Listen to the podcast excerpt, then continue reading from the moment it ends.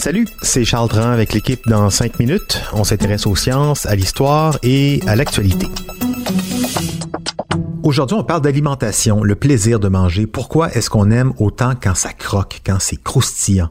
Comme le démontrent bien des dizaines d'émissions de cuisine, plusieurs facteurs entrent en compte pour nous faire aimer un plat comme la présentation, l'odeur, la température, le goût. La texture joue aussi pour beaucoup et plusieurs chefs ajoutent systématiquement un élément croquant dans leur assiette.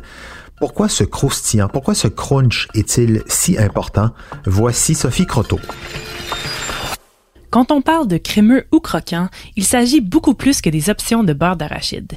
La texture des aliments est un élément central à notre alimentation qui détermine souvent même plus que le goût notre appréciation d'un repas.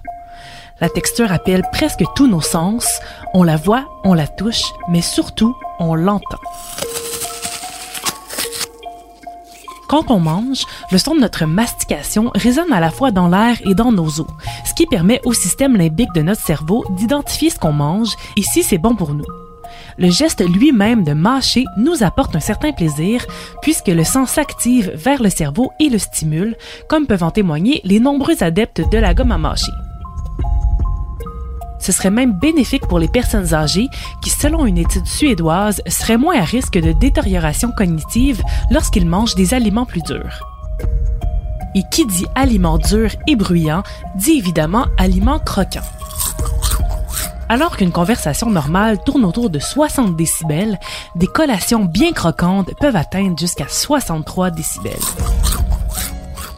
Notre cerveau, interpellé par le bruit, l'associerait donc immédiatement à quelque chose de bon et frais. Le neuroanthropologue John S. Allen avance qu'il pourrait s'agir d'un réflexe ancestral lié à l'apport nutritif des insectes et des plantes qu'on consommait régulièrement. Plus un aliment est croquant, plus il serait donc frais et riche en nutriments. From our work with the food industry, we're very interested in crispy, crunchy, crackly foods. So most consumers, most snack foods make some noise. Charles Spence est professeur de psychologie à l'Université d'Oxford et gastrophysiciste, c'est-à-dire qu'il étudie comment notre consommation de nourriture est affectée par nos sens et notre environnement. Since potato chips have been packaged for sale, they've always come in noisy packages. And for us, there's something sort of, sort of a synergy there that noisy foods deserve to come in noisy packages. Il a mené une expérience en 2014 pour valider cette hypothèse que le croquant sonne nutritif les participants étaient invités à manger deux boîtes de chips Pringles pendant que l'équipe de chercheurs modulait le volume dans leurs écouteurs, rendant certaines chips plus croustillantes à l'écoute. Conclusion, les chips les plus bruyantes étaient notées comme meilleures et plus fraîches, même si elles étaient en fait identiques.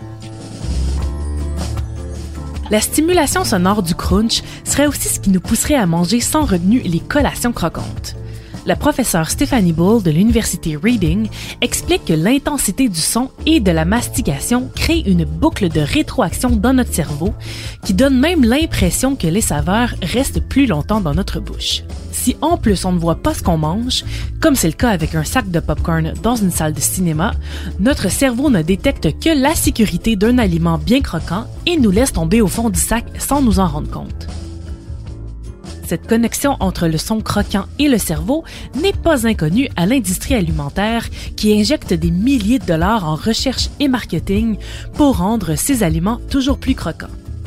Non seulement on se sert des mots de la même famille pour nommer les produits, comme le fameux crunch, mais on ajoute aussi des additifs qui rendent les aliments plus bruyants à mâcher et leur donnent donc cette fameuse impression de fraîcheur.